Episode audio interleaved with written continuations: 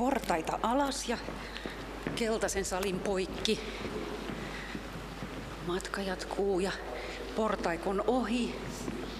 Kari Enqvist, ollaanko lähellä jo? Niin, Joo. tässä. Ahaa, tässä. tämä kuva. Kyllä, Samuel Beckett. Ää, Kirjailija, irlantilaissyntyinen kirjailija, nobelisti, joka itse asiassa oli mulle nuorena hyvin tärkeä ja mun suosikki, suosikki kirjailijoita fanitin kovasti ja myös edelleenkin. Ja, ja hän on myös ehkä niin jossain mielessä ää, eräänlaisen sattuman kirjailija ja, ja hänen tematiikkansa oikeastaan aika paljon liittyy semmoinen erilaiset sattumukset. Ehkä ei nyt ihan semmoisessa tavanomaisessa mielessä, mutta hän, hän oli semmoisen niin absurdin elämän käsityksen välittäjä näissä kirjoissa, jossa tapahtumat tapahtuu sitten jotenkin ehkä vailla, vailla ilmeistä syytä ja vailla ilmeistä mä, määränpäät. Niin, kosmologian professori Kari Enqvist. Beckettillä on vähän niin kuin tällä hänen kuvaajallaankin tässä, eli Cartier-Bressonilla, että ikään kuin odotetaan vaan ja katsotaan, että mitä tapahtuu. Niin, kyllä. Siis se on ihan totta, että sillä lailla Beckett, jos ajattelee kirjoittajana, niin hän, hän oli semmoinen niin ulkopuolisena, ulkopuolisen katseen kirjailijana. Hänen, hänen tota, kohteensa, joista hän kirjoitti, oli tavallaan myös semmoisia historiattomia, että siinä, siinä mielessä voi sanoa, että hän, hän ikään kuin tämmöisessä kirjallisessa mielessä otti semmoisen niin valokuvan siitä, siitä tosin semmoisesta aika absurdista maisemasta. Totta, tässä vaan odotellaan ja katsotaan, että tapahtuuko jotain. Tämä kuva on Pariisista vuodelta 1964. Minkälaisten sattumusten aikaa se oli sinulle, Kari Enqvist? No minä olin silloin jonkun verran nuorempi mies kuin nykyään, mutta tota, mä olin silloin varmasti päässyt just silloin kutsuttiin oppikouluksi sitä, joka, jolla nykyään on joku muu nimi, jota mä en enää muistakaan. Ja, ja, ja mä ehkä ajattelen, että silloin niin mulla oli sitten avautumassa semmoinen elämä ja voisi sanoa ehkä myös semmoinen intellektuaalinen elämä, koska siinä vaiheessa niin pikkuhiljaa alkoi sitten kysyä suuria kysymyksiä. Leikit oli leikitty ja edessä oli kova kolkko elämä. Uuden kynnyksellä. Kosmologian professori Kari Enqvistin kanssa lähdemme täältä tallustamaan. Muut ovat jo koolla punaisessa salissa. Riikka, olemme kohta tulossa. Niin, kuinka he tänne mahtavat löytää takaisin täällä Ateneumissa näitä huoneita riittää. Suuria ja pieniä ja täynnä suurta taidetta ja tunnetta. Mikähän osuus on mahtanut sattumalla olla siinäkin, että tämä rakennus on 1880-luvulla rakennettu? Ehkä me emme juuri sitä tänään pohdi, mutta muuten me puhumme tänään sattuman osuudesta ihmisen ja yhteiskunnan ja yhteisöjen ja maailmankaikkeuden kehityksessä ja eteenpäin menossa, siis ihan pieniä aiheita. Nasima Rasmiar, onko sinulla itselläsi semmoinen käsitys tai ajatus, että voisi olla joku salaliitto sen suhteen, miten maailma tällä hetkellä kehittyy? Tämä on käsittämättömän hyvä kysymys ja jotenkin tuntuu, että näin joulun tienoilla, kun on ollut mahdollisuus rauhoittua ja, ja miettiä vähän tätä maailmaa niin kuin pidempään ja jotenkin syvällisemmin, niin kyllä siinä herää vaan kysymyksiä, että vastauksia ei oikeastaan saa mihinkään ja, ja mä huomaan, että ne samat kysymykset, jotka mulla on lapsena ollut, joita mä oon kysynyt ehkä itseltäni vähän korkeimmilta voimilta, että minkä takia tämä asia on näin ja miksi toinen saa käydä koulua ja toinen ei saa käydä koulua ja minkä takia toinen on, on köyhä ja, ja toinen elää sodassa ja, ja toisella on katto pään päällä, niin, niin tuntuu, että niihin samoihin kysymyksiin ollaan vieläkin vastaamatta. Mm. Nuo kysymykset ovat varmaan johtaneet siihen, että sinä olet kansanedustaja. Sinut valittiin viime vuonna 2015 kansanedustajaksi ja olet ensimmäinen kansanedustaja, jolla on maahanmuuttajatausta. Ja erityisesti pakolaistausta, pakolaistausta. Että meitä, meitä valittiin nyt onneksi, onneksi kaksi, että toinen, toinen tota, nuori mies Osan Janar, hän on turkkilaistaustainen, mutta mulla on sitten vielä tätä pakolaistausta, joka tietenkin tänä päivänä aika paljon puhututtaa meitä monesta, monestakin syystä ja, ja tietenkin kun omaa elämää niin kuin katselleen ja, ja näitä kuvia, kuviin peilaten, niin kyllä sinä monesti miettii, että minkä takia juuri tänne ja miksi me istutaan täällä tänään puhumassa sattumista ja, jotenkin miten on koskaan ikinä päätynyt edes Suomeen saakka. Elämä on ihmeellinen, ihmeellinen ja, ja sitä on ihana tässä nyt peilata ja keskustella myös muiden kanssa. Jukka Helttula, uskotko sinä, että maailmankaikkeudessa voisi olla jotain samanlaisia piirejä tällä hetkellä pohtimassa sattumaa tai että ylipäätään olisi tällaisia ihmiskunnan kaltaisia yhteisöjä jossain muuallakin kuin maapallolla? Mä en oikein tiedä, uskonko minä siihen, mutta mä pidän sitä kyllä ihan mahdollisena. Ei, ei voi sanoa, että se olisi mahdotonta. Mm. Sinä olet hallintotieteiden tohtori ja tapahtumapalveluiden markkinointipäällikkö. Viime vuonna, vajaa vuosi sitten, väittelit aiheesta sattuma yhteiskunnallisessa päätöksessä. Kuinka kiinnostuit tästä sattumasta juuri tuossa yhteydessä? Mä kiteytin väitöskirjassani varsin pitkälti koko elämän filosofiaani. Ja tietyllä tavalla se oli sitten mm, pistettävä tähän hallintotieteelliseen muottiin, mutta kyllä siinä on aika vahvasti poikkitieteellinen ote. Mä koen, että me elämme sattumasta toiseen. Se, että me olemme täällä nyt tässä vallan hyvässä seurassa, niin tämähän on puhdas sattuma. Ja tämä on ennakoimaton seuraus siitä minun kohdallani, että minä olen joskus tehnyt väitöskirjan aiheesta sattuma. Senpä takia minä täällä istun. Mm.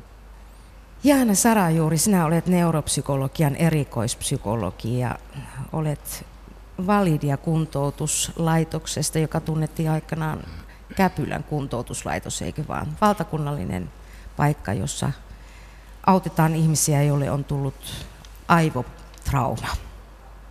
Minkälainen näkemys sinulla on ihmisen syntymästä ja kohtalosta? Onko elämä ennalta määritetty?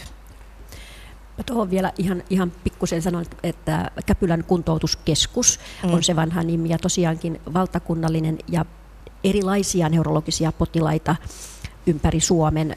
Ja tuota, yksi iso ryhmä on nimenomaan tämä, minkä toit esiin nämä tapaturmaisen aivovaurion saaneet, eli aivovamman saaneet, saaneet potilaat ja pääasiassa itse heidän kanssa työskentelen.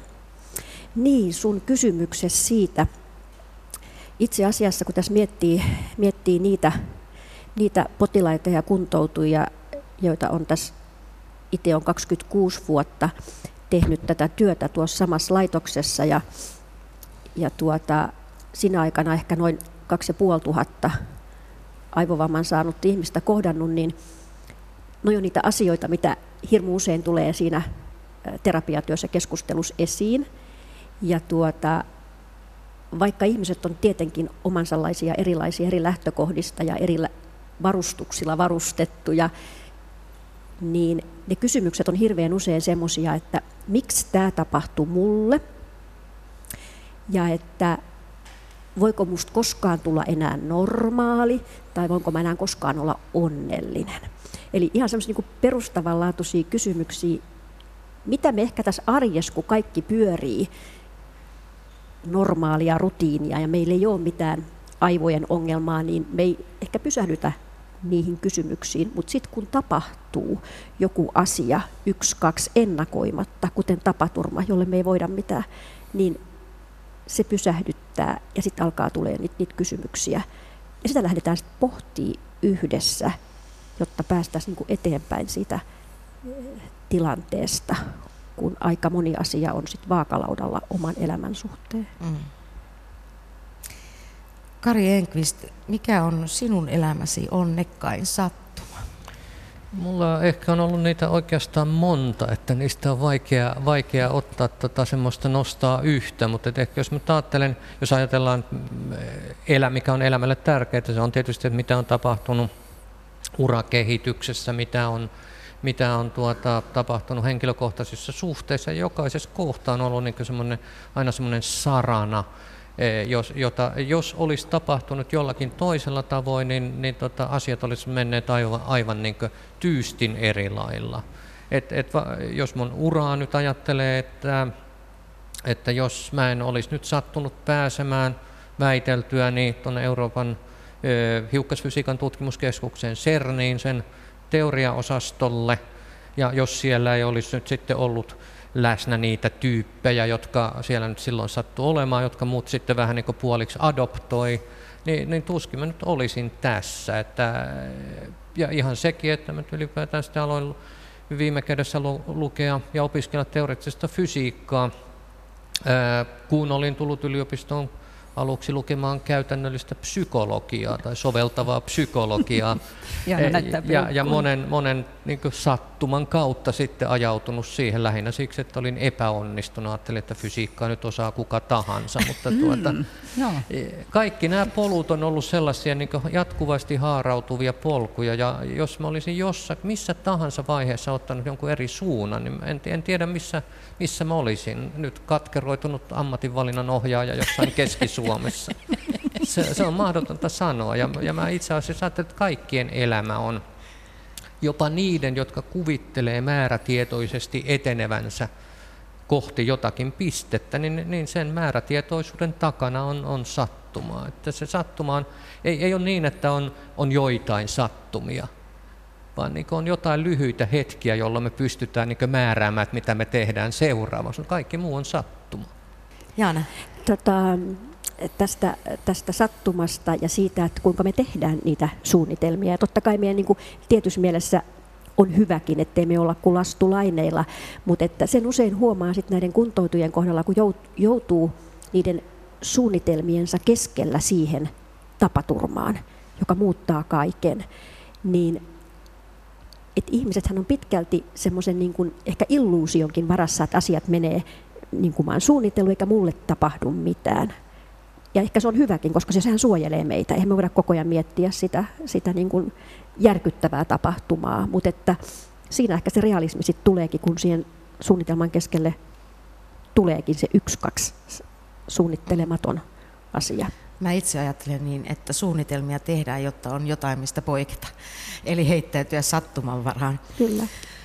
Mutta ehkä tähän voi vielä sanoa semmoisen, että niin oikeastaan niitä sattuma, kun me puhutaan sattumasta, niin on kahdenlaista sattumaa. Että yksi on, yksi on semmoista niin ennakoimattomuutta samassa mielessä kuin esimerkiksi me, että me ei pystytä, pystytä ennakoimaan sitä, ennustamaan, mikä on esimerkiksi tasan vuoden päästä täsmälleen tällä kellon lyömällä Helsingin sää, vaikka me tiedetään, niin mikä on se fysikaalinen perusta se, se on mahdotonta sen takia, että niitä muuttuja on niin valtava määrä. Ja ihan samasta syystä niin ei ole mitään keinoa ennustaa tai olisi ollut mitään keinoa ennakoida, että tähän linnunradan, tähän kierteishaaraan nyt juuri tälle paikalle sattuu muodostumaan, muodostumaan tämmöinen aurinkokunta, jossa sitten kehitys huipentuu Ylen tähän, tähän lähetykseen. tähän Ää, mutta että, mutta että sitten sen lisäksi on vielä niin semmoinen syvempi sattuma ja se on se luonnon tällainen niin kvantti, fysikaalinen sattuma, jonka seurauksena niin kosmologit uskomme, että aivan siellä maailmankaikkeuden alkuvaiheessa tapahtuneet täysin sattumanvaraiset värähtelyt ovat sitten tehneet mahdolliseksi sen, että on olemassa paitsi galakseja, niin myös yleisradio. Jukka, sinulle tuli joku mieleen. Äh, joo, sä käytit tuossa ilmaisua heittäytyä sattuman varaan. Äh, kun sattuman ymmärtää oikein, niin sehän ei tarkoita tällaista ajelehtimistä, vaan totta kai meidän pitää koko ajan tehdä päämäärätietoisesti meidän elämäämme. Mutta kun me ymmärrämme sattuman merkityksen meidän elämässämme, me osaamme tarttua niihin tilaisuuksiin ja me ymmärrämme, että näinhän tämä elämä menee. Me, kukaan meistä ei hallitse huomista. Me voimme tehdä suunnitelmia huomista varten.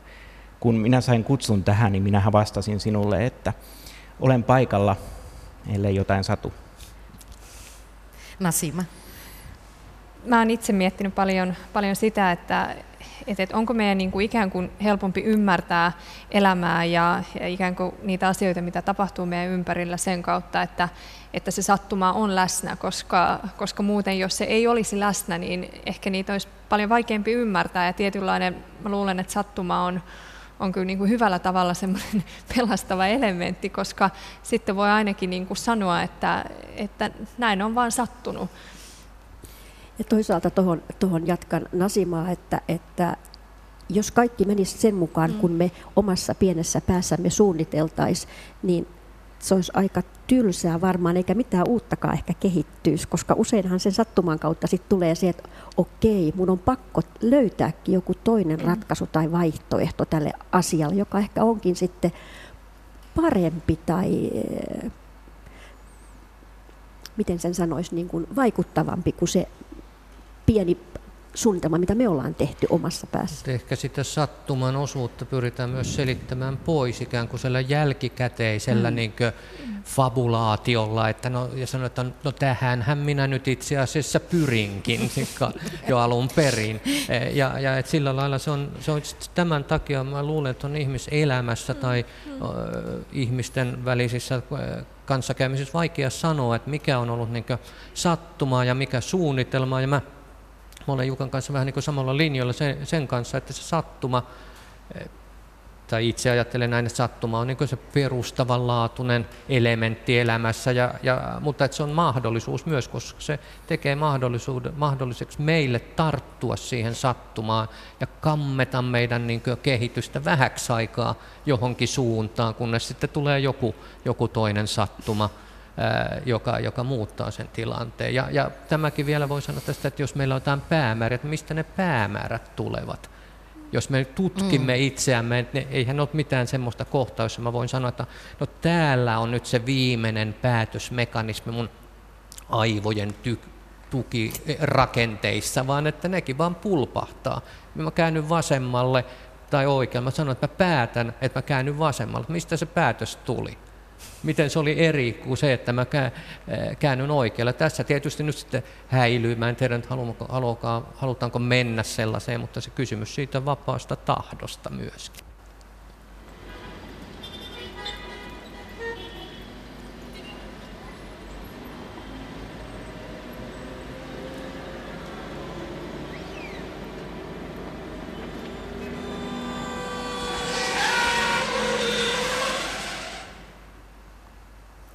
Käännynkö oikealle vai käännynkö vasemmalle? Sattuman varassa mennään arvolataamua Yle Radio 1 loppiaisessa.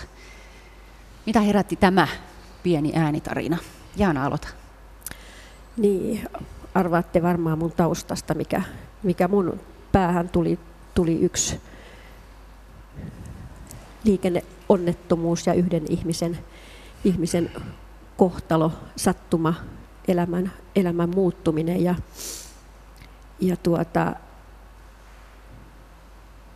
ihan tässä, tämä viritti mulle viime viikolta semmoisen yhden potilaan tilanteen, jossa, tota, jossa tuli todellakin mietitty, että miten ne asiat sit voi mennäkin näin, että kaikki osuu niin kuin jotenkin yksin. Yksi ö, 55-vuotias ö, psykoterapian opiskelija oli, oli Helsinkiin tullut Turusta ja tuota, hän, hän kulki tuolla Helsingissä ja tietä pitkin ja tuli iso bussi, joka liikennemerkkiin törmäsi. Ja tämä, tämä nainen sattui olemaan sen liikennemerkin kohdalla ja se liikennemerkki kaatui hänen päällensä. Ja hän kaatui siitä keilana maahan. Ja tuota, sai sitten aivovamman. Ja hänen, hänen tämä psykoterapia opiskelunsa loppui sitten siihen onnettomuuteen.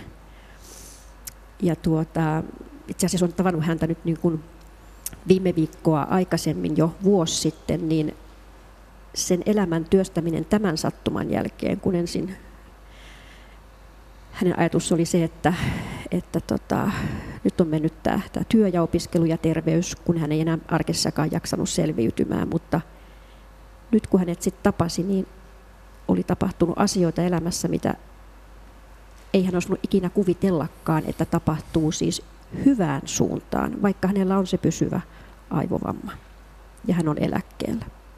Haluatteko te kuulla, mitkä ne asiat No halutaan todellakin kuulla. tuota, ensinnäkin hän, hän niin kuin hirmu viisaasti sanoi, että, että, että, että, että jos niitä taitoja, mitä hän on siinä psykoterapiaopiskelussa opiskellut, niin kuin enemmän voidaan tarvita kuin nyt elämässä, kun kaikki on vaakalaudalla, niin oliko sitten johdatus se, että lähdin opiskelemaan ensinnäkin näitä asioita, että selviän tästä? Ja toinen asia se, että silloin 55-vuotiaana, niin kun hän joutuu sit pois siitä työelämästä, niin hän pystyy tekemään elämänsä suurimman ratkaisun, mitä hän oli miettinyt jo kymmenen vuotta. Eli hän pystyi ryhtymään sijaisäidiksi neljälle alaikäiselle pienelle, jotka oli hänen tyttärensä lapsia, joka oli itse sairastunut vakavasti eikä kyennyt enää siihen. Et jotenkin ne asiat sitten Niin kuin sanotaan, että loksahtaa. Loksahtaa. Vai? Se tuli tästä äänestä mieleen. Mitä muut sanotte? Kyllähän se jotenkin mulla oli alussa hirveän semmoinen, oikein laitoin silmät kiinni, niin tuli semmoinen hirveän hyvä mieli ja, ja vähän semmoinen ruuhkainen kaupunki ja vilinää ja ihmiset on menossa ja, ja elämä niin kukoistaa, kunnes sitten se loppu, niin mä huomaan itse, että mulla on nyt tällä hetkellä tosi kylmä ja se ei johdu Ateneumista tai, tai täällä, täällä olevasta lämpötilasta, vaan ihan oikeasti niin kuin suorastaan ihonkarvat nousee pystyyn siitä jämähdyksestä, joka, joka siihen tuli.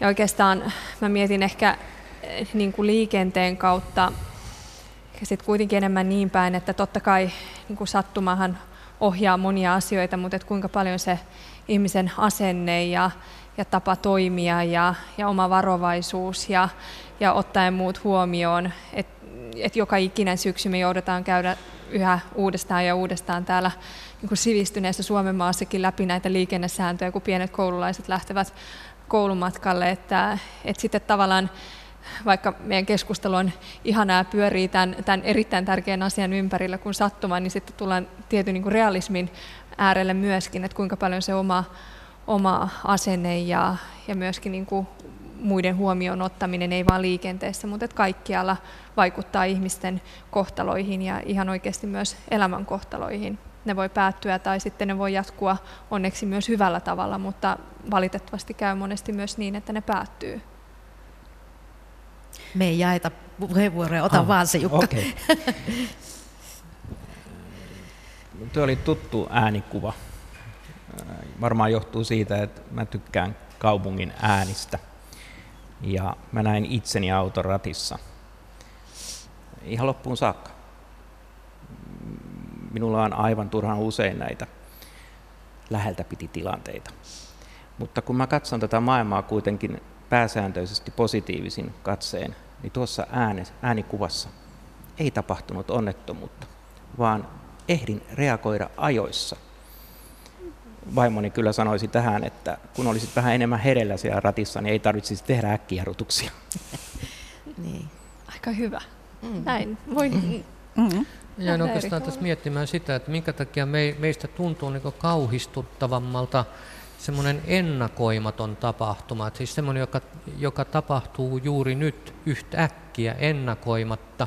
Jos verrataan nyt esimerkiksi joku saa sattumalta, saa vaikka sairastuu syöpään ja, ja hän sitten sairastaa sitä ja kuluu pitkän aikaa ja sitten tavallaan se lopputulema voi olla olla niin suunnilleen samanlainen kuin jossain onnettomuudessa. Et, et minkä takia se tuntuu meistä jotenkin karmeammalta kohtalolta kuin se, eh, se että yhtäkkiä äkkiä tapahtuu jotakin kuin se, että, että viisi vuotta nyt tässä pikkuhiljaa kehittyy ja se on erilaista hoitoa ja ei sitten lopulta auta oikein mikään. Ja, ja ehkä se vastaus siihen on sitten se, että ihminen on kuitenkin tämmöinen olento, joka ennakoi koko ajan tulevaisuutta. Se on meidän kieli ja tämä, joka on ehkä meidät sitten nostanut tämän maapallon kuninkaiksi ja kuningattariksi, että me pystytään ennakoimaan pitkälle tulevaisuuteen ja tällä tavoin suunnittelemaan sitä tulevaisuutta. Ja ehkä tässä juuri näkyy se jännite, joka on sitten semmoisten ulkoisten sattumien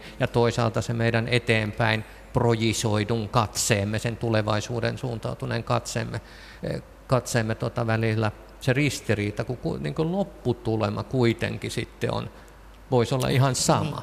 Niin. Mm nyt kun meillä on kansanedustaja läsnä, niin en malta olla käyttämättä tilaisuutta hyväkseni, kun tämä sattumalta tämä tilaisuus tuli. Minusta kollektiivinen päätöksenteko aivan liian vahvasti uskoo siihen ajatukseen, että tulevaisuutta voidaan hallita. Eli aivan liian pitkälle tehdään päätöksiä uskoen asiantuntijoiden näkemyksiä tulevaisuudesta ja näin poispäin. Meidän pitäisi sillä tavoin heittäytyä enemmän sattumaan varaan, vaikka mä aiemmin kritisoinkin sitä hieman, mutta tässä yhteydessä niin sillä tavoin, että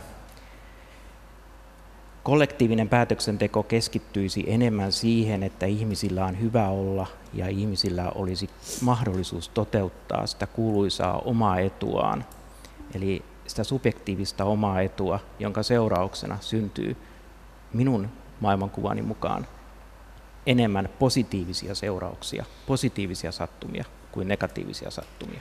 Eli haluatko nyt kysyä vai evästää? Vai? Tämä, oli, tämä, oli, tämä oli evästys.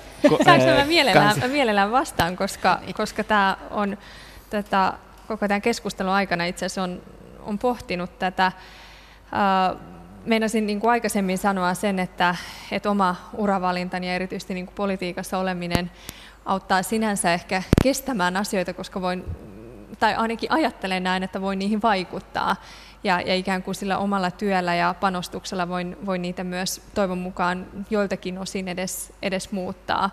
Mutta tämä on ihan täysin totta, että, että on yksi asia olla itse aktiivinen ja tehdä asioita ja, ja panostaa niihin omalla niin kuin tarmokkuudellaan, mutta sitten toinen asia on se, mitä, mitä ympärillä tapahtuu ja, ja kuinka paljon siihen itse asiassa voi vaikuttaa. Ehkä niin kuin politiikassa vieläkin surullisempaa on se, että jos nämä suunnitelmat olisi edes pitkäaikavälin suunnitelmia, niin niitä olisi jotenkin helpompi ymmärtää, mikä itsestäni on hirveän vaikea ymmärtää, on se, että ne keskittyy vielä aika lyhyellä aikavälillä, yleensä vieläpä niin kuin yhden vaalikauden mittaisiksi, jolloin, jolloin sitten miettii sitä kollektiivisuutta ja yhteisen niin kuin hyvän hyvän johtamista, että kuinka paljon siinä sitten on tätä yhteistä hyvää, vaan, vaan keskitytään niin kuin etappi kerrallaan ja, ja neljä vuotta kerrallaan.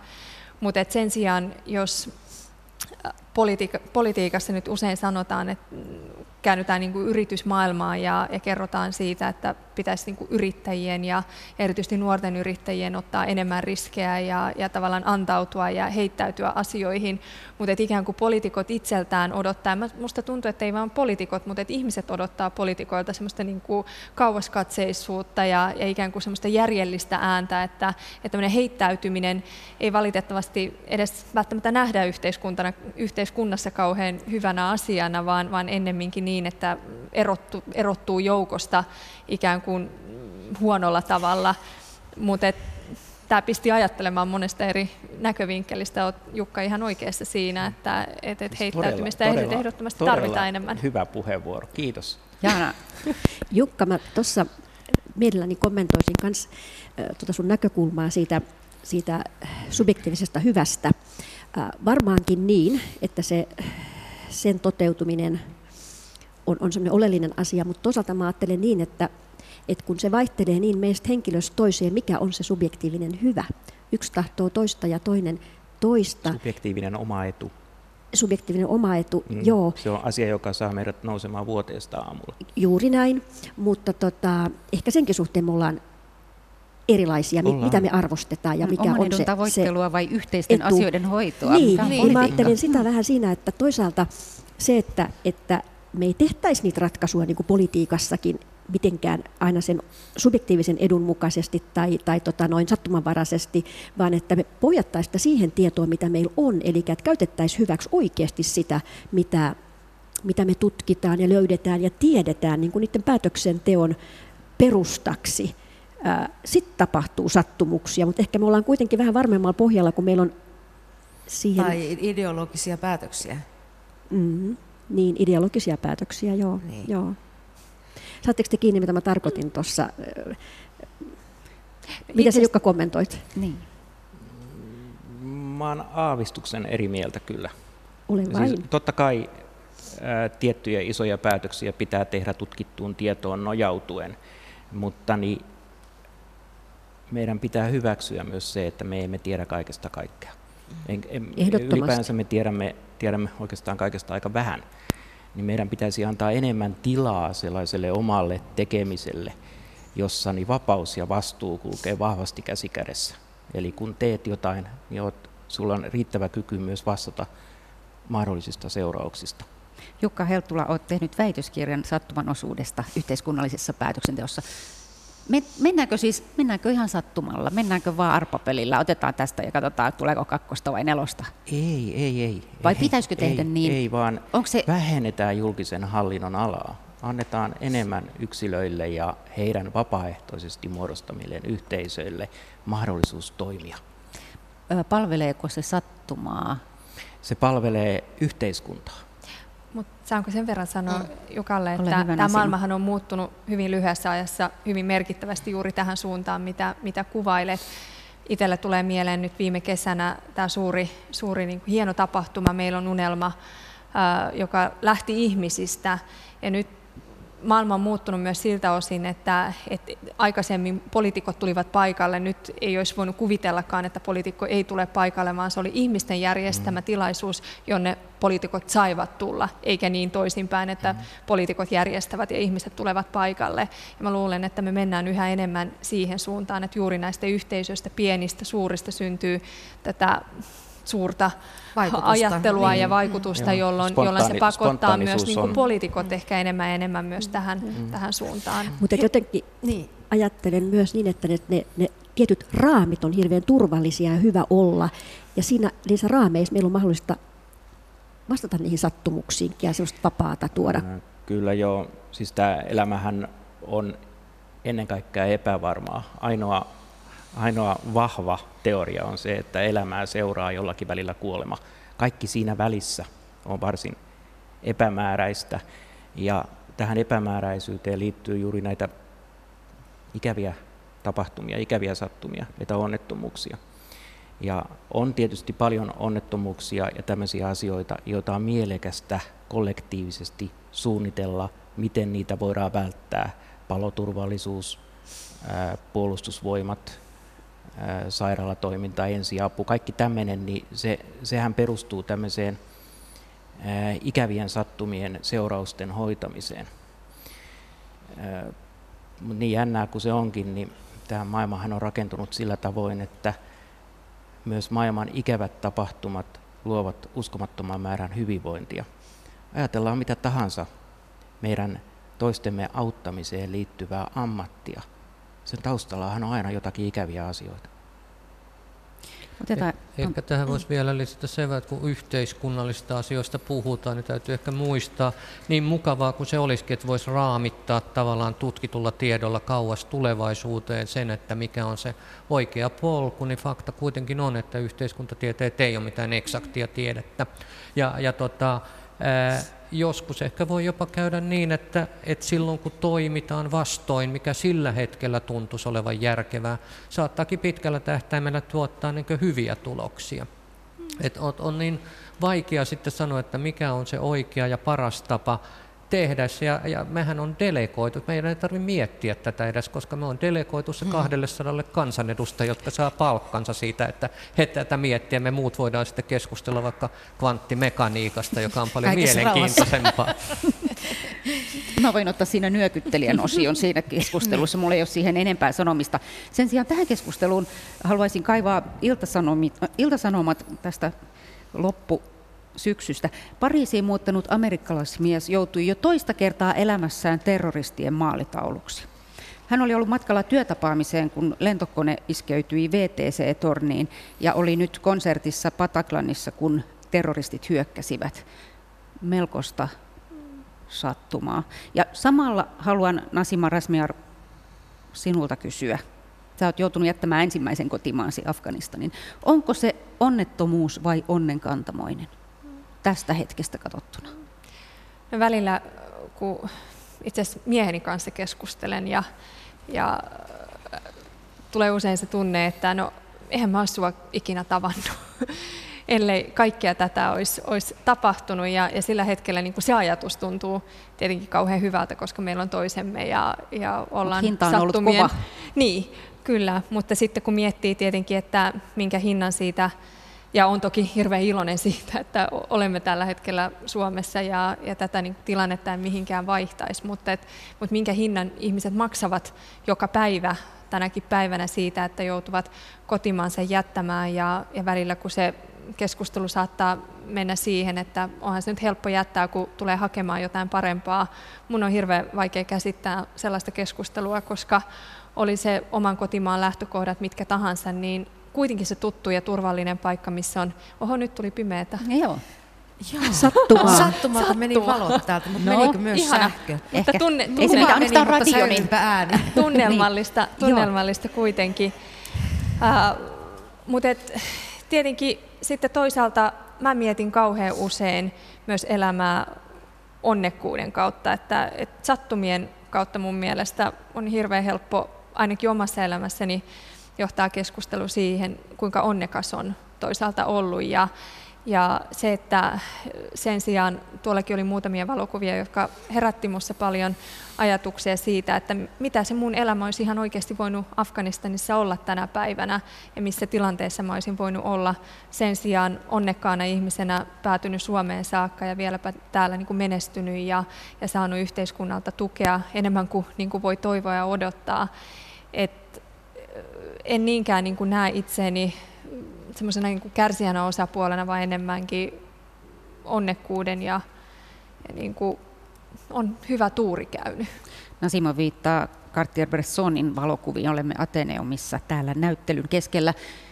Vähän hämärässä. Katsotaan, saadaanko valot, valot takaisin, mutta onneksi tämä on radio, niin se ei niin paljon haittaa. Mä haluaisin heittää teille muutamia termejä, joista to- toivon teidän valitsevan, kun puhutaan sattumasta. Onko se kohtalo, Jumalan tahto, tarkoitus vai ihme?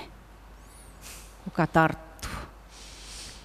Melkein tekisi mieli taas Jaana Sarajuuri pakottaa sinut ottaa, ottamaan näistä jotakin. Mitä jos ei mikään natsaa? No niin, sitten, sitten jatka siitä. Mä jotenkin ajattelin, että sattuma on niin kuin, se kuuluu tähän elämään. Tähän kuuluu, jos tämän elämän valitsee, niin ne, ne auringonpaisteet ja, ja tota, epämukavuudet. Se on tähän elämän meno jotenkin niin sisäänrakennettu asia, että niin se menee. Että otetaan niistä pienestä onnenhetkistä, yritetään niistä ottaa se paras mahdollinen ja kerätään voimavaroja siihen, että sitten kun tulee se epämukava sattuma, Ehkä noissa termeissä oli se ongelma, että tota, ni, niihin lähes kaikkiin ehkä sitä ihmettä lukuun ottamatta liittyy semmoinen joku ulkopuolinen intentio, että joku, joku niin pyrkii ohjailemaan. Että se sattuma ei olekaan näennäistä, vaan että se on, se on jotain, joka niin jo, jota joku oli, jotain demiurgi ohjailee. Ja, ja kyllä mä ajattelin, että sattuma on hyvin arkinen asia, ei se ole mikään ihme. Se on, sitä tapahtuu jatkuvasti, eikä nyt siinä tarvitse olla mikään rakettitieteilijä, että sen pystyy omasta elämästään näkemään. Että se, ei, ei kai kenelläkään meistä voi olla mitään erityistä kohtaloa. Ja asiat, niin kuin tässä on moneen kertaa todettu, että asiat olisi voinut olla ihan toisin, jos olisi tapahtunut jotain muuta, mutta ei siinä ole niin mitään semmoista jota muusta nyt voisi, hyvin huonosti mun mielestä siihen liittyy sana onnekkuus tai epäonnekkuus. Asiat nyt tapahtuu tällä tavalla. Että voisihan se olla, että, että tuota, Nasima, sullekin olisi tapahtunut jotain vielä onnekkaampaa. Se olisi ollut vaikka mennyt Kaliforniaan, susta olisi tullut kuuluisa filmitähti ja se olisi saanut Olisiko se ollut onnekkaampaa? Nyt saatiin niin, mitä tästä omasta nykyistä aviomiehestä, niin. kun olisi päässyt tapaamaan George Niin, ajatellen, että voisi aina Olisi päässyt omaishoitajaksi muutaman vuoden päästä. Toi, toi, toi, toi mitä Nasima puhuit tuosta asenteesta, mä jotenkin näen niin kuin tässä terapiatyössä sen, mutta että jotta niin voisi kun... sanoa, että onko joku hyvä tai huono, niin sitten täytyisi olla joku vertailu. Pitäisi olla joku mm. toinen historia lanka, johon voisi verrata. Että sanoa, että tämä minun nyt tämä historia, tämä on selvästi parempi kuin tämä toinen historia. Mm. Onneksi me, me ei tiedetä sitä. Me ei tiedetä, eikä meillä ole niinku... mitään keinoa tietää sitä, eikä edes, eikä edes arvata. Niin, jos olisinkin kääntynyt oikealle tai niin. vasemmalle, enkä niin. mennyt suoraan. Niin, mm. ehkä. Mehän näemme sattumien seuraukset omassa elämässämme kun Nasimalle on tapahtunut tiettyjä asioita, niistä on seurannut, että hän on tavannut rakastamansa aviomiehen. Mutta jos me vaihdetaan kun-sanan tilalle jos-sana, niin päädytään tähän filmitähteyteen, niin sä et osaisi surra sitä, että sinä olet tavannut tätä miestä. tästä käydään varmasti aikamoinen keskustelu nyt. Tästä hyvä. Mutta niin, kysymys tuosta kohtalosta ja mitkä mm. nämä muut vaihtoehdot ikinä olikaan. Mm, niin... Jumalan tahto, tarkoitus ja ihme. Joo, minun mielestäni näissä kaikissa on tavallaan kysymys siitä, että meillä on valtava tarve selittää mm. asioita. Meidän, meidän täytyy ikään kuin nähdä kaiken takana joku suunnitelma. Mä suhtaudun siihen skeptisesti. Ja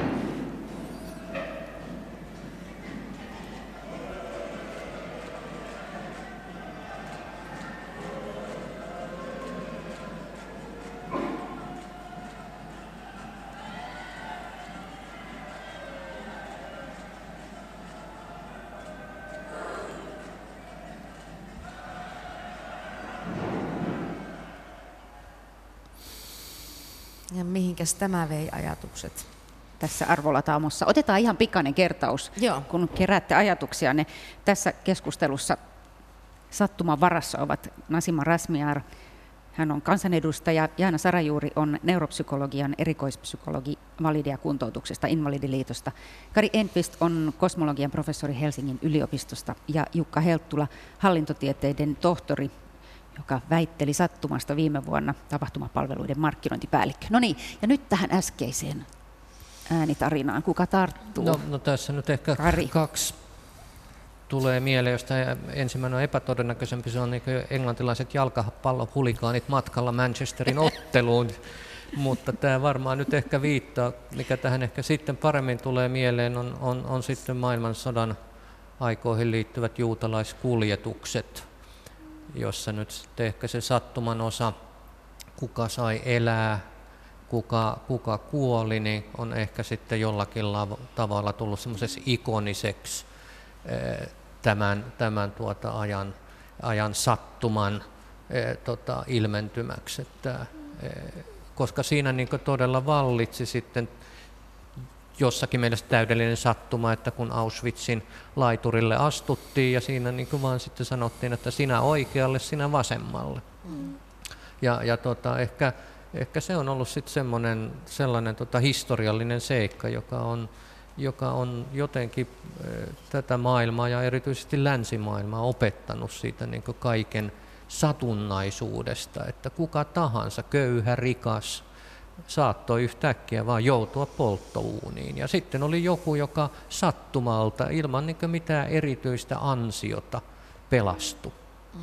Ja, ja tää, en tiedä, voidaanko me siitä oppia mitään muuta kuin se murheellisuus, joka siihen historian pätkään liittyy.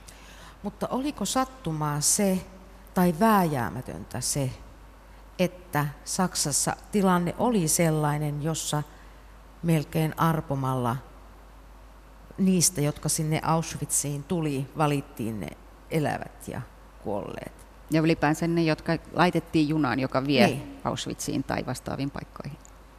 Niin ei varmaankaan, jos me ajatellaan se, että mitä siellä mennään taaksepäin, niin kuin mm-hmm. nyt pystytään menemään vaikka sitten Hitleriin, että mitkä ne voimat oli, jotka mahdollisti sen, että pääsi tapahtumaan tämä, mistä sä Kari, Kari puhuit, ja että tuli nämä, toinen joutuu polttouuniin ja toinen mm. selviää. Mm. Niin kuin mä ajattelin sitä, että jos sattuma on jotain ennalta arvaamatonta ja tietämätöntä, ja sen, että sen vastapari on tämmöinen vääjäämättön kehityskulku. Mm. Jos Hitleriä ei olisi ollut, olisi ollut, ollut joku toinen joku muu. Hitler? Tai no ei se, koskaan keskitysleirejä. Niin, mm. se, se on mahdotonta sanoa, mutta ei, ei, ei varmaan mitään semmoista siis yhteiskunnallisissa tapahtumissa ei varmaan ole mitään sem- samanlaista vääjäämättömyyttä kuin, kun sanotaan nyt vaikka tieteen löydöksissä. Se, se että mm-hmm. maapallo kiertää aurinkoa, jos nyt ei olisi sitä Kopernikus ja Kepler ymmärtänyt, niin joku muu sen ennen pitkään olisi ymmärtänyt, koska se on niin luontoa koskeva tosiseikka. Mutta se, onko nyt meillä hallituksessa nämä puolueet vai jotkut muut puolueet, niin eihän siihen voi mitään vääjäämättömyyttä liittyä. Et se on vaan ihan semmoinen niin satunnainen, satunnainen tota, asia, joka voi olla ihan yhtä hyvin jotenkin toisella lailla. Jos Timo Soini olisi saanut sydänkohtauksen viisi vuotta sitten, Olisiko meillä jotenkin asiat eri Oli, lailla? niin, ja olisiko meillä silti kolme S? No se, se on niin ihan mahdotonta sanoa. Tai jos joku olisi Hitlerin tuota humalapäissään ampunut siellä mm. Münchenin oluttuvassa, niin tota, Vuonna mit- 20 jotain. Niin, niin olisiko tapahtunut? Nämä on niin mahdotonta sanoa. Mutta mitä muut kuulitte tässä? Kari Enqvist kuuli siinä kaksi asiaa. Jalkapallohuligaania ja juutalaisten kuljetuksia. Mitä muut kuulitte? Kyllä mullakin se jalkapallo tuli, tuli ensimmäisenä mieleen, mutta nyt kun Kari sanoi tämän, niin mä uppoudun täy- täysin tähän sun, sun ajatukseen ja, ja itse asiassa rupesin sitä, sitä itsekin miettimään, että hyvin, hyvin totta, sekin, sekin on tuossa pätkässä täysin mahdollista. Se, mikä niin kuin tulee sotiin ja jotenkin niin kuin tämmöiseen hyvin veriseen ihmisten tappamiseen, ähm, sitä on jotenkin on asioita, joita, joita meidän on vaikea käsittää, vieläkin vaikeampi käsittää niitä niin kuin historian kautta, että mitä, mitä silloin on tapahtunut. Ja, ja mä monesti mietin eh, niin päin, että jos mä haluan, niin kuin, mulla oli lapsena tapana niin kuin mielessäni leikkiä sellaista, että jos mä saisin kymmenen asiaa pyyhkiä historiasta tai viisi asiaa, niin mitkä asiat mä pyyhkisin pois. Ja mun oli hirveän vaikea valita, koska mä en tiennyt, että jos mä pyyhin nämä asiat pois, niin tuleeko tilalle vielä jotain pahempaa. Aivan. Ja, ja voinko mä tehdä sen valinnan niin kuin ihmiskunnan puolesta. Mä oon ollut hyvin erikoinen lapsi, mutta mä mietin pitkään tätä, että voinko mä tehdä tämän valinnan ihmiskunnan puolesta, jolloin se vaihtoehto olisi voinut olla jopa No, vaikea kuvitella tässä tilanteessa, että Hitleriä pahempaa olisi voinut olla, mutta sekin on täysin mahdollista. Mitä Jukka sanot?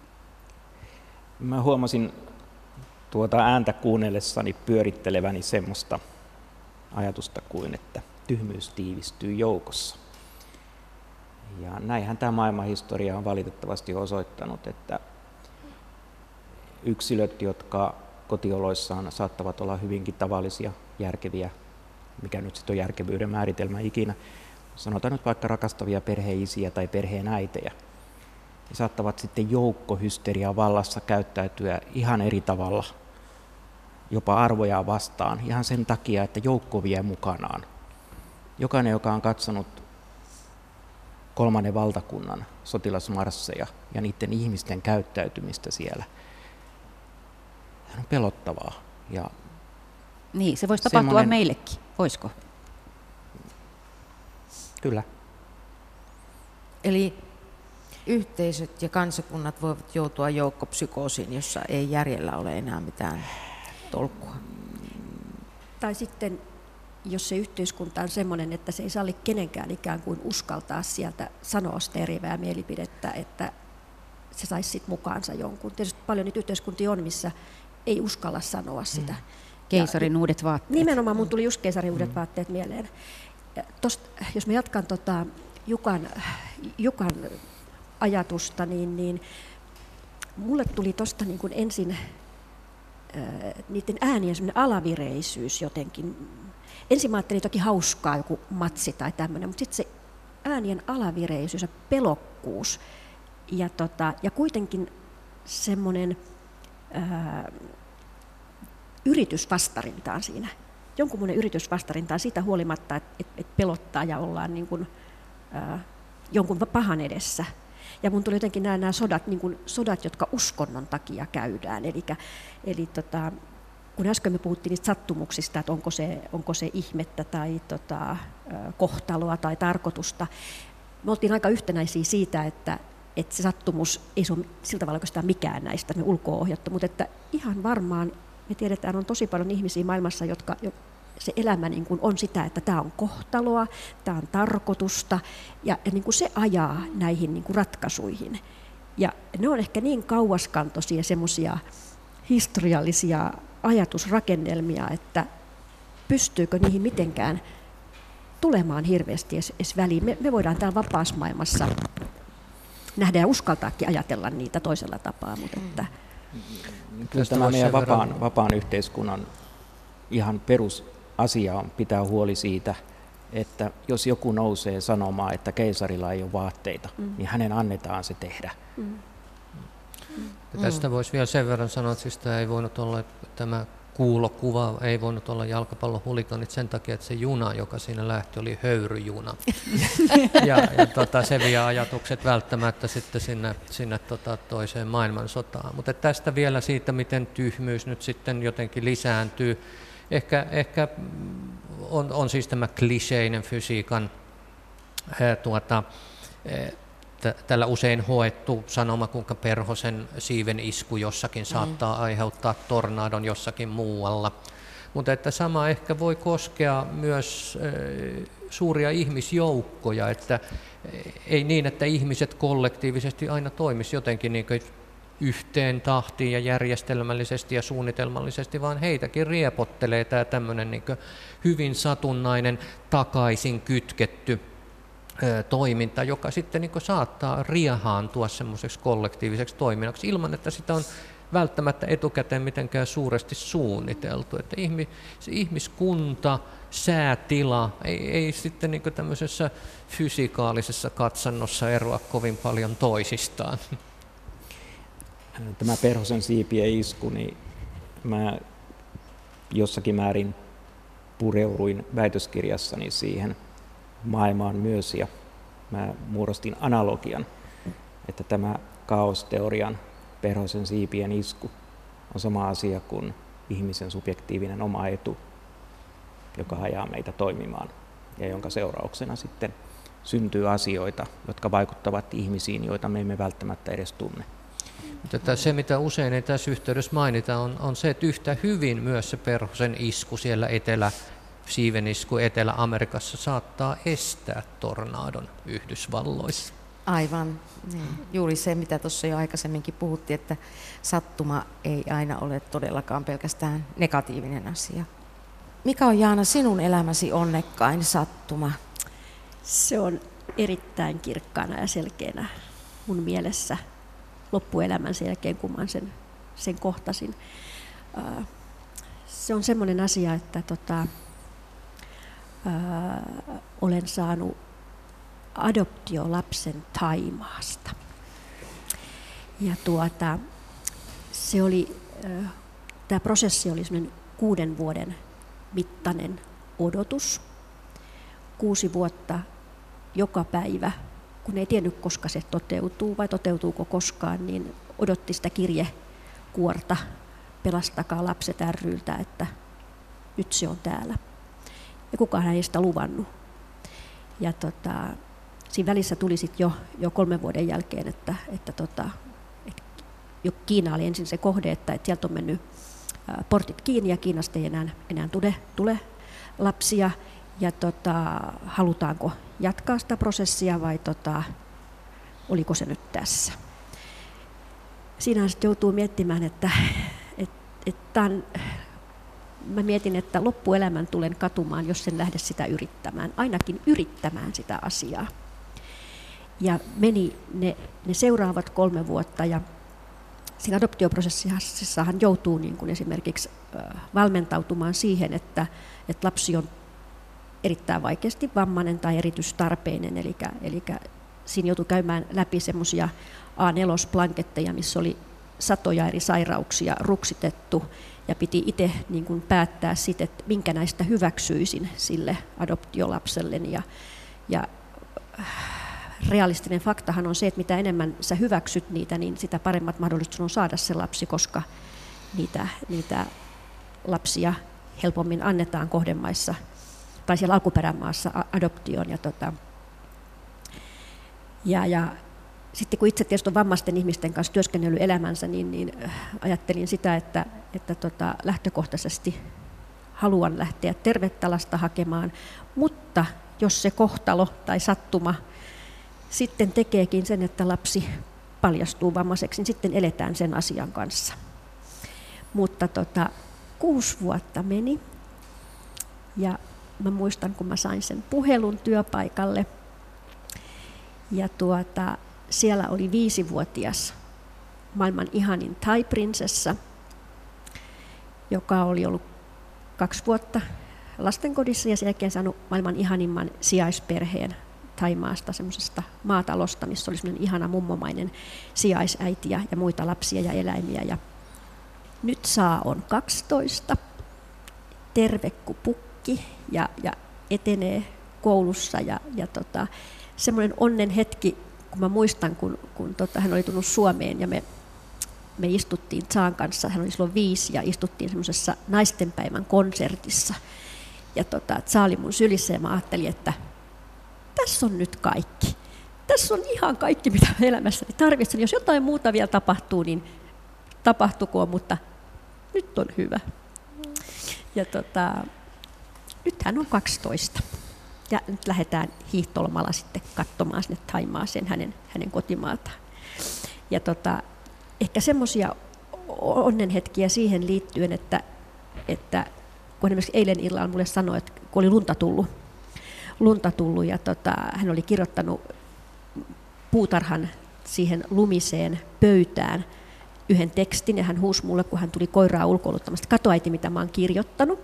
Ja nyt kun hän opettelee englantia, niin siinä luki Mother, I am so happy. Oi. Jaana Sarajuuri kertoi tämän elämän onnekkaan sattumuksen. Siinä oli onnekas sattuma kohdannut kumpaakin, sekä tyttöä Taimaassa että sinua täällä. No nyt, nyt mä kaivoin hiukan. Arpakuution esille.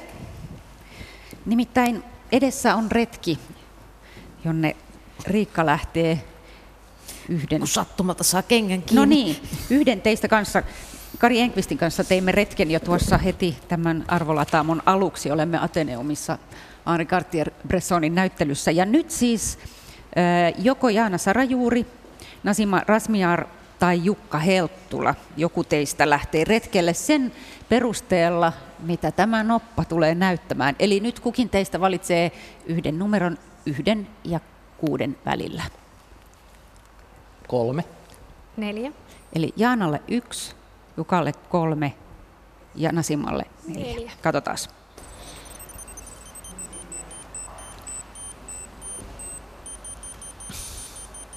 Kaksi. Kaksi. Kukaan ei lähde mihinkään.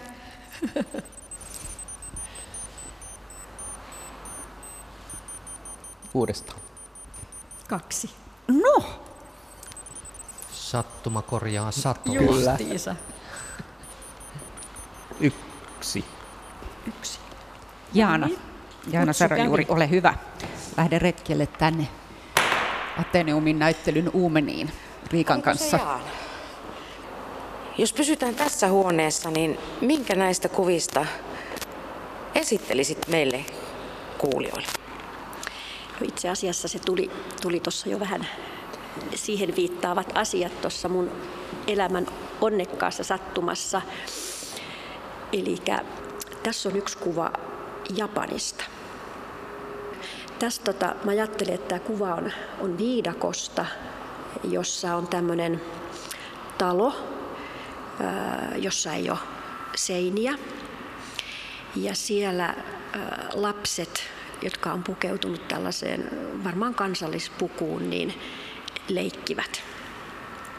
Ja tota, mulle kun mä näin tämän kuvan, niin, niin mulle tuli, tuli mieleen oman, oman Tsaan pohdintoja siitä omasta taustastaan, kun hän kuitenkin oli viisivuotias, kun hän tuli, niin, niin tota, kertoi sitä, että, että, että äiti, että meillä oli siellä viidakossa semmoinen talo, missä ei ollut seiniä ollenkaan ja se oli nostettu vähän korkeammalle, että, että se oli turvallisessa paikassa ja, ja tota, siellä me sitten leikittiin näiden muiden sijaislasten kanssa. Jotenkin tästä, tästä mulle tuli se, että niin se varmaan on sitten ollut. Ja no lapsilla näyttää olevan tosi hauskaa tuolla kuvassa. Tähän oli onnekas, kun pääsi, pääsi luoksesi tänne Suomeen ja sinun kanssasi elämään. Hannu Hanhia, sellaisia ihmisiä, joilla kaikki menee hyvin, tuntee varmaan jokainen tai ainakin on kuullut jostain sellaisesta tyypistä. Mitäs heistä ajattelette? Onko joku, joku tässä maailmassa onnekkaampi kuin joku toinen? Tämä on, tämä on hyvin lähellä sydäntä oleva aihe, nimittäin emme me voi sitä tietää, miten onnekas tai onnellinen joku on, koska se on, me näemme vain sen ulkokuoren. Tietysti hyvinvoiva ihminen on varmaan tietyllä tavalla paremmassa asemassa kuin, kuin ihminen, joka näkee nälkää. Mutta jos unohdetaan nämä ääripäät, niin onnellisuus, jos mikä, on subjektiivinen olotila. Ja mun on kauhean vaikea mieltää, että mieletön määrä rahaa tekisi minua jotenkin poskettoman paljon onnellisemmaksi kuin minä olen tällä hetkellä. Se voisi jopa tehdä minut onnettomammaksi. Tai toisaalta miksi karehtia jotakuta sen takia, että hänellä on valtavasti rahaa, koska niin silloin päädytään siihen ajatukseen, että jos minä olen nyt onneton sen takia, että Kimi Räikkösellä on monta miljoonaa ja mulla ei ole yhtään miljoonaa, jos Kimi Räikkönen yhtäkkiä menettää kaikki miljoonansa, lisääntyykö minun miljoonani tai rahani yhtään? Eivät. Jos minun onnellisuuteni lisääntyy hänen onnettomuudestaan, niin se on sitten aika ikävä asia. Ehkä on kaksi asiaa tässä, että on onnellisuus ja sitten, että on olla onnekas. Että me, me suomalaisethan tiedämme, ketkä ovat meitä, meitä onnekkaampia. Ne ovat kaikki ruotsalaiset, jotka on säännönmukaiset. on se Hannu Hanhi. Niin, ja hän on selvästi vähän tämmöinen ruotsinkielinen. Että, et, et se, on, se on yksi, että on, on onnea, jotenkin onnea matkassa, että vaikka että pääsee kehittää jonkun jonkun internet-applikaatio ja rikastuu suunnattomasti tai sitten pärjää urheilussa erinomaisesti tai missä tahansa. Mutta se, se on tietysti eri asia kuin olla onnellinen. Mm. Ja, ja siitä nyt on paljon sitten käytetty, käytetty tuota aikaa ja palstatilaa sen asian äh, ikään kuin vakuuttelu, että raha ei tee ihmisiä onnelliseksi ja se saattaa pitää paikkansa, mutta sitä vähän ehkä epäilee, että jos se ei tee ihmisiä onnelliseksi, niin miksi niin monet sitä tavoittelee? Mm. Ja kadehtii. Nasima. Niin, tämä on täysin, täysin totta ja itse jotenkin miettii, että voiko olla onnellinen ymmärtämättä koskaan myöskään sitä, mitä menettää ja sitä kautta on taas onnellinen, koska tietää, että mitä se menetys tarkoittaa. Jos mitään ei koskaan menetä ja, ja tavallaan saa aina kaiken, niin mun on tietenkin hirveän vaikea kuvitella, että sellainen ihminen niin kuin sisimmissään tuntee, tuntee sitten olonsa kovin onnelliseksi. Hän on varmasti onnekkaampi kuin moni muu ja on, on paljon sellaisia asioita, mitä muilla ei ole, mutta onko hän pohjimmiltaan mm. onnellinen. Mutta sitten toisaalta mä ajattelen, jos mä ajattelen enemmän niin kuin yhteiskunnan osalta, se mitä mä itse arvostan ja on aina arvostanut ihan valtavasti niin kuin suomalaisessa yhteiskunnassa on kuitenkin se mahdollisuuksien antaminen kaikille, riippumatta siitä, minkälainen tausta on ja minkälaisen perheeseen syntyy. Täällä ei ole samalla tavalla kuin Intiassa, että jos synnyt kadulle, niin olet lähestulkoon, voi käydä hyvin, sinusta voi tulla miljonääri, kuten tämä mm. ihana elokuva, jossa hänkin niin kuin muuten sattumuksien, muistatteko, hän, hän muisti kaikki niin kuin tilanteiden kautta, se ei ollut niinkään sitä, sitä hänen niin kuin tieteellistä tai koulutuksellista osaamista, mutta Suomessa ei ole tilanne tämä, vaan, vaan siinä niin kuin jos miettii, että haluaa jostain syystä vähentää sattumusten määrää, en tiedä onko se nyt tässä kokoonpanossa hyvä, hyvä sanoa ääneen, niin siihen tarvitaan hyvinvointivaltioyhteiskuntaa, koska mitä enemmän meillä on systeemiä, mitä parempaa meillä on niin rakenteet kunnossa, niin sitä vähemmän ehkä asiat jää myös niin isolla mittakaavalla sattumuksien varaan, että jollekin voi käydä hyvin. Ja tässäkin Suomessa me nähdään, että toisille menee paremmin ja toiset saa enemmän, toiset, toisilla on, on heikommat niin kuin olosuhteet, mutta et kattoen maailmaa ja laajemmin, niin kyllä mä silti uskon, että, että systeemi ja rakenne antaa aika paljon myös voimia sille koko niin kuin yhteiskunnalliselle. Mistä me se onnekkuus tai onni sit oikeastaan niin kuin haetaan tai rakennetaan tai osataan tarttua siihen, että jotenkin sekin, me ollaan nyt paljon puhuttu, kun on, on, on lapsen kanssa käyty läpi näitä maailman tämänhetkisiä katastrofeja, mitä on, on, on tulvia järkyttäviä, on maanjäristyksiä, on, on sotia, on hirveitä lämpötiloja, puhuttu sitä, että kuinka meillä on hyvä ja onnekas, että me asutaan nyt täällä Suomessa. Että onhan sekin sattumaa, että, että me nyt ollaan, minä olen syntynyt tänne ja hän on tullut tänne, että, että ihan niin kuin peruslähtökohtaisesti niin kuin asiat on hyvin. Mutta että mitä subjektiivisemmalla tasolla me sitten niin mennään, että, et niin kuin missä näkee sen onnen tai mihin ikään kuin tyytyy siinä onnen kanssa. Niin siihen toki ihan varmaan vaikuttaa paljon meidän, meidän niin kuin taustatkin joka tavalla. Ja tota, myös on niin tutkimusnäyttöä siitä, että et, et kun tapahtuu esimerkiksi tämmöisiä tapaturmia, niin jos ihminen pystyy, pystyy sen niin kuin kuntoutuksesta tai terapiassa niin kuin käymään läpi ja selvittämään, niin, selvittä, selvittämään, niin puhutaan myös tämmöisestä kuin ä, traumaperäinen kasvu ihmisellä. Et se ei ole aina se traumaperäinen stressi, vaan traumaperäinen kasvu, että, että tota, se pystyykin tuomaan sitten semmoista niin kuin rohkeutta ihmiselle ja tota, voimaantumista ja uusien mahdollisuuksien näkemistä, kun on selvinnyt ikään kuin sit, sit niin kuin kauheasta asiasta, näkemään sitä onnea ehkä erilaisissa asioissa kuin, kuin aikaisemmin. Mä äkkiä vaan mm. kumaan toisaalta, mitä tuossa äsken sanoin. Mä uskon vahvasti siihen, että rakenne ja, ja ylipäänsä se, että meillä on ei ole, no voi olla sattumanvara, että naiset on saanut ääni, äänioikeuden, mutta voi olla, että se on myös kovan työn tuloksena ja, ja myös sen päämäärän niin kuin tietoisuuden kautta.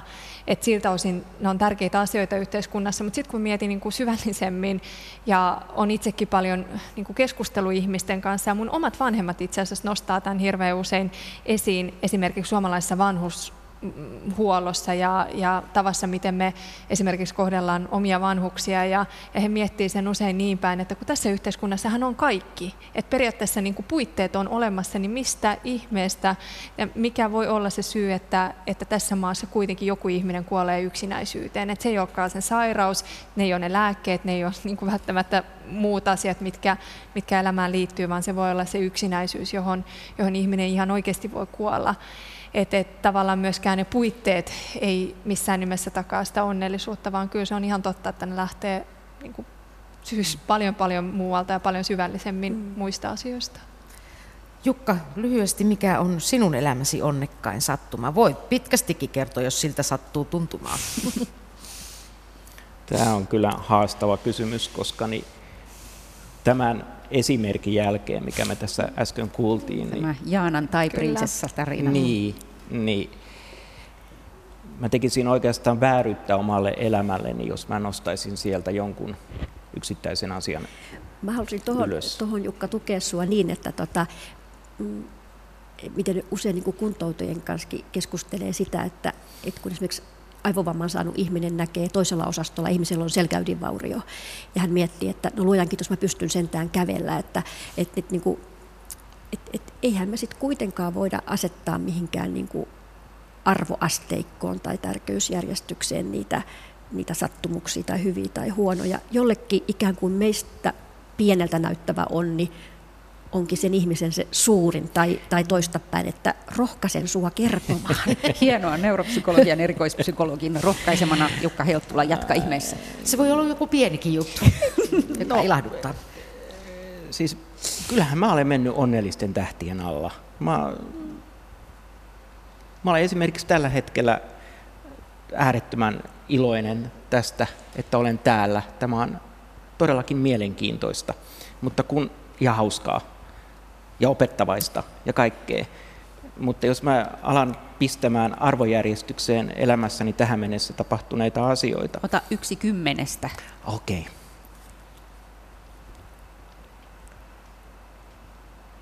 Arvolla Taamo menossa. Yle Radio yhdessä sattuman varassa ollaan ja viitetään tätä loppiaista. No, mä olen kokenut omassa elämässäni siis minulle järisyttävän asian aikoinaan yritykseni meni nurin 90-luvun laman alla tai laman aikana. Ja se oli omassa henkisessä elämässä äärettömän järisyttävä kokemus, jota en kuitenkaan antaisi pois, koska mä näen sen seuraukset. Ja niitä seurauksia oli kun niitä lähtee ynnäämään, niin lukematon määrä asioita, joita mä todennäköisesti en olisi koskaan kokenut ilman tuota sinä, sinänsä hyvin murheellista tapahtumaa. Olen kohdannut useita ihmisiä, jotka ovat tuoneet minulle paljon mielihyvää, ihmisiä, joita mä varmasti en olisi kohdannut ilman tuota tapahtumaa. mm, mä oikeastaan jättäisin tämän, tämän tähän tämän pidemmälle menemisen toteamalla pikemminkin niin, että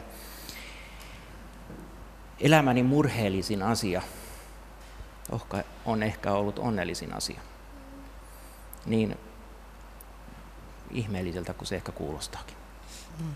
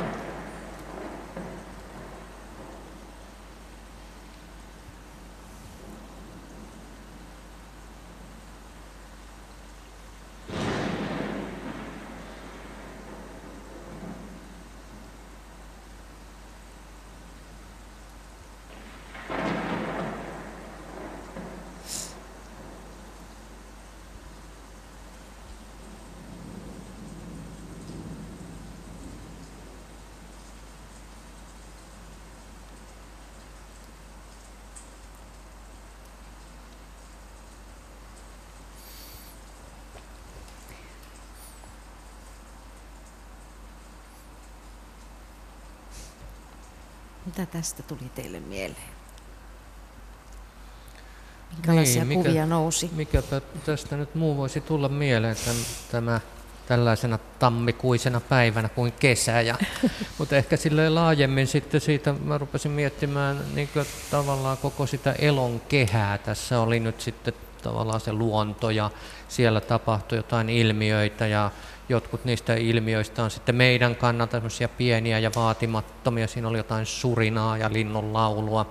Ja sitten toisaalta tämmöinen ukkonen, joka luovuttaa luovuttaa tämmöistä sähkömagneettista energiaa, joka voi olla meidän kannalta jo suuri ja pelottava tapahtuma, mutta että kuitenkin ne kaikki kuitenkin, nyt jos otetaan, mä otan nyt tämmöisen vähän niin kuin kosmologin perspektiivin, että kaikki tämä elonkehä, sehän on kun, jos jos tuota, maapallo olisi appelsi, niin sehän olisi vain kuin joku käärepaperi sen ympärillä. Että se on ihan mitättömän kokoinen ja täysin ohimenevä ää, tapahtuma tällä pallolla. Että, ää, sanotaan näin, että ihan niin kuin lähitulevaisuudessa Suomi on tämän Mannerlaatan kanssa matkalla kohti pohjoista, että tapahtupa nyt sitten sitten tuota, maapallon keskilämpötilassa mitä tahansa, niin me ollaan menossa huonompaan suuntaan pitkällä tähtäimellä. Nyt puhutaan 50 miljoonasta vuodesta, mutta sekin on, niin, se, se ei nyt ihan noita ensi kesän matkasuunnitelmia vielä kuitenkaan muuta, mutta että noin semmoisessa pitkässä juoksussa,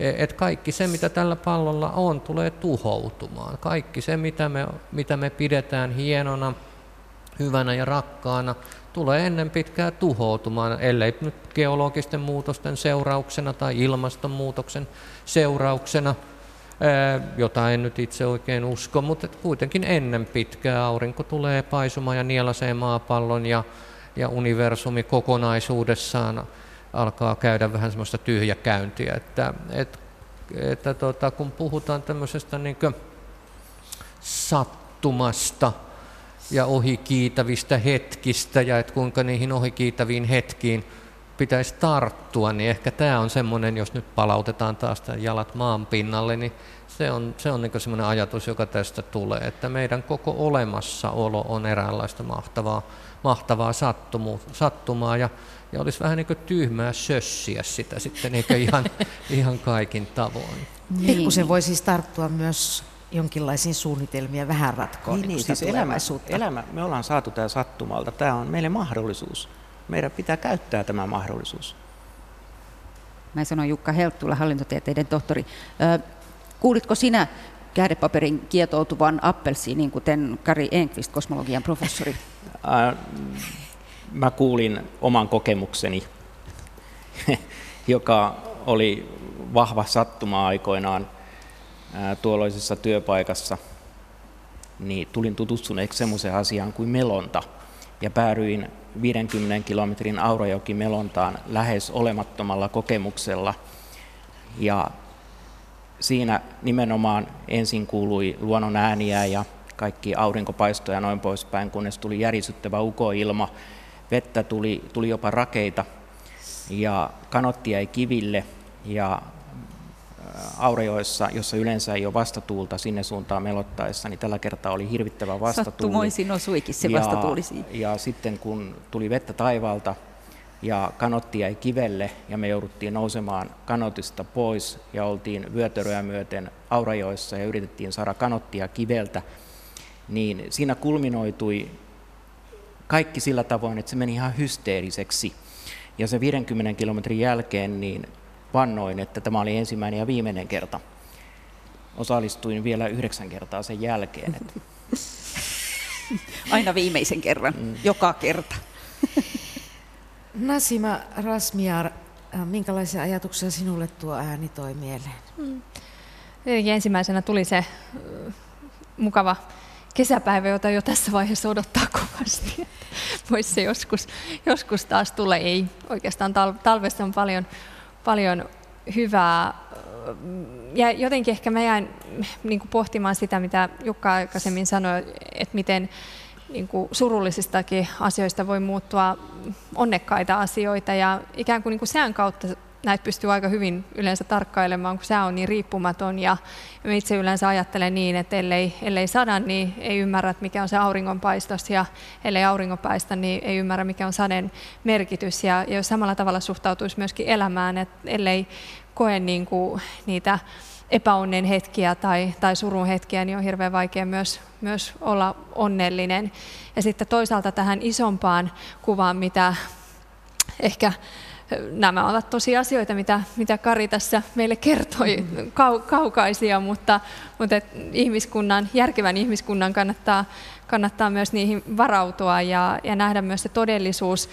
Niin eh, sitä kautta, kun mä mietin tätä maailman jotenkin tilannetta ja kun me usein ajatellaan, että, että meillä on näitä rajoja ja meillä on valtioita ja sitten me huolehdimme omasta valtiostamme ja, ja sitten toisaalta kun katsoo tätä isoa maailmaa ja, ja puhumattakaan nyt universumista, mutta mietitään ihan tätä maapalloa, jossa jokainen meistä on täällä lainassa, tämä on jokaisen lainapaikka, käydään täällä jossain vaiheessa lähdetään pois, niin miten me ollaan tehty tästä maapallosta niin kuin ikään kuin, niin kuin rajojen kautta niin vahvasti omiemme, johon toinen ei saa tulla ja, ja tähän niin kuin päättyy se sinun paikkasi. Et mä rupesin ihan miettimään näitä, näitä niin kuin toisesta mm. vähän isommastakin näkökulmasta. Mm. Joo, Jukka Helttulan väitöskirja sivuaa juuri näitä asioita. Oma etua, tämä on mm. minun alueeni, älä tule tänne. Kenties. Ei, tuolla tavoin. En, en mä halua sanoa, että älä tule tänne, vaan tule tänne. Koska se on minun etuni. Totta kai. Mm. Siis olisan, kyllä tämmöisen keskustelunkin synnyttäminen on hirveän vaikeaa, jos mä linnoittautuisin jonnekin kammioon ja pysykää pois. Mm. Mutta emmekö me kaikki kuitenkin halua, että äh, kohtaamiset tapahtuvat vapaasti eikä pakon kautta. Mm.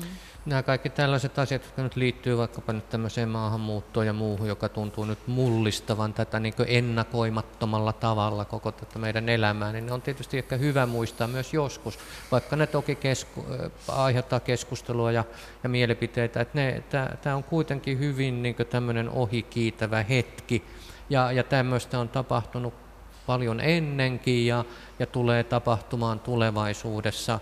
Et, et se, musta semmoinen historian perspektiivi, pitkän historian, pitkän luonnon historian perspektiivi on usein myös vähän rauhoittava, että täytyy muistaa esimerkiksi, että että muutama tuhat vuotta sitten Rooman keisarina oli syyrialainen, joka kuoli, kuoli tuolla Britanniassa paikassa, jonka nimi on nykyään York, kun hän oli sotaretkellä siellä. Ja Viimeisin maahanmuuttoaalto, joku suuri merkittävin Euroopan kokema maahanmuuttoaalto tuli Afrikasta, ehkä vähän alle 100 000 vuotta sitten, ja, ja tuota, syrjäytti sitten sen neandertaalin ihmisen osin ristiin naimalla ja osin sitten olemalla vaan älykkäämpi ja nokkelampi. Tämä oli se toinen.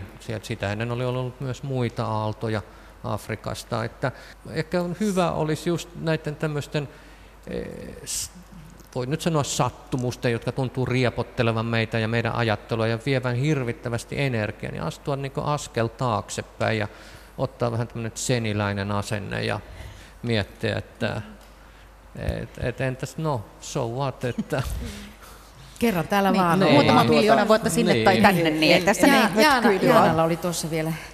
Joo, tota, Karin, tota, Karin ajatusta, joskus kun on kuunnellut sun kollegaa Valtosta, Valtaoja. Valtaojaa nimenomaan. Turusta, niin on vaikea ääntää No juuri näin.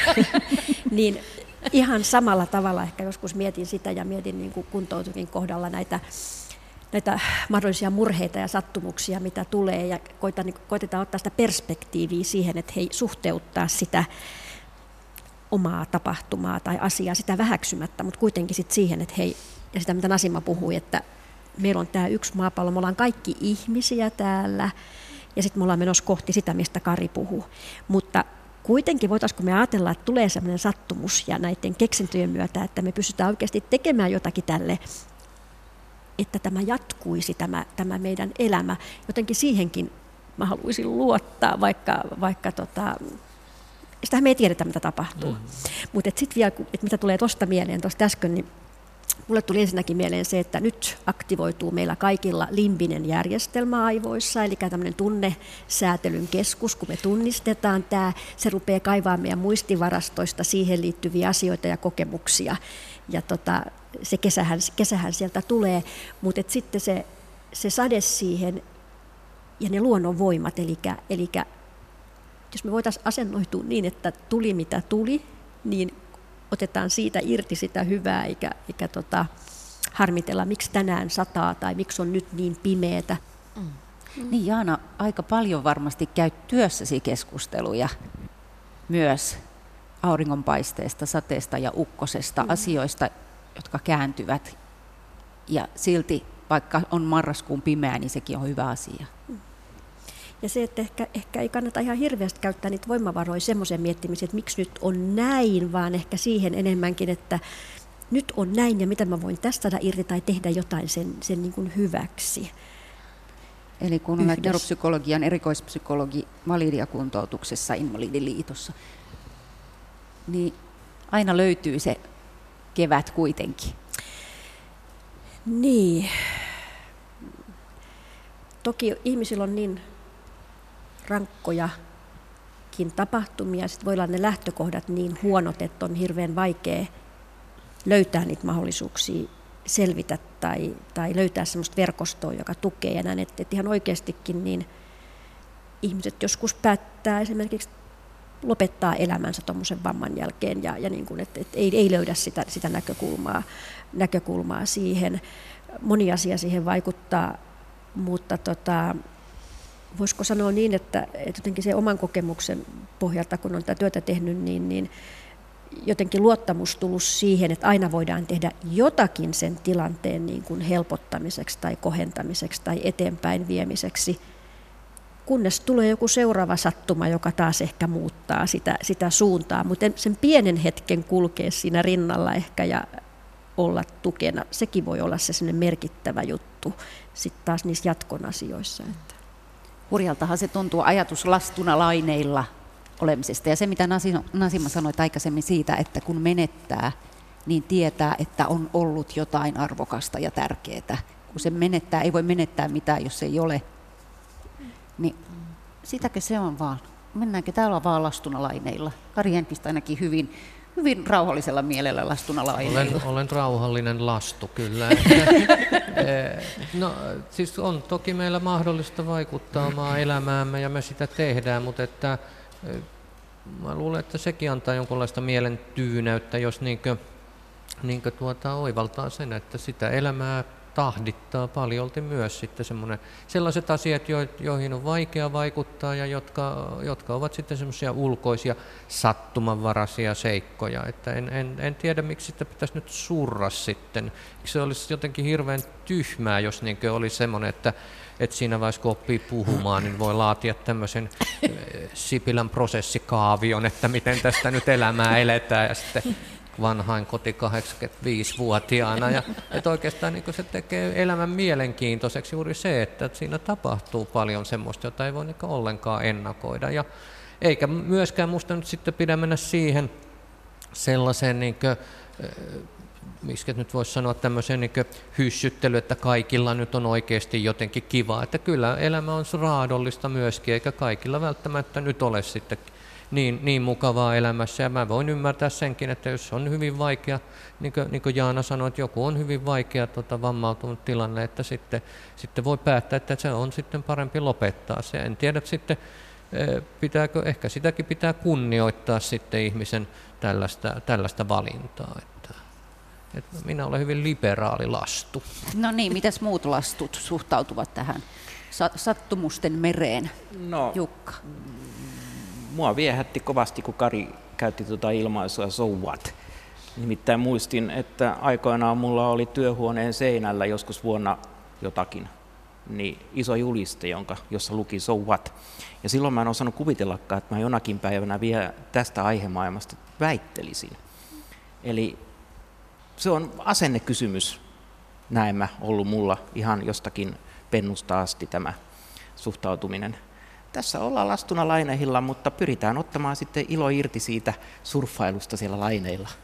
Mä sanoinkin tuossa aikaisemmin, kun kohdattiin, äh, tätä keskustelua aloitettiin, niin mietin, että miten itse on täällä näin, että täällä on kuitenkin niin kuin asiasta, asiasta väitellyt ja ihminen, joka näkee taas niin kuin oikeastaan universumin saakka tätä maailmaa ja, ja sitten toisaalta niin kuin Jaanan kokemukset, mutta tämän keskustelun aikana on itselleni ainakin havahtunut se, että että tämä on niin kuin jokaisen asia ja, ja jokainen ihminen niin kuin kokee tämän tietämättä kokevansa. Enkä mä tiedä, onko se kauhean järkevää myöskään se, että hirveästi analysoi sitä ja missä se sattumavara tuli ja missä kohtaa oli suunniteltu ja missä kohtaa asiat meni niin kuin, niin kuin meni.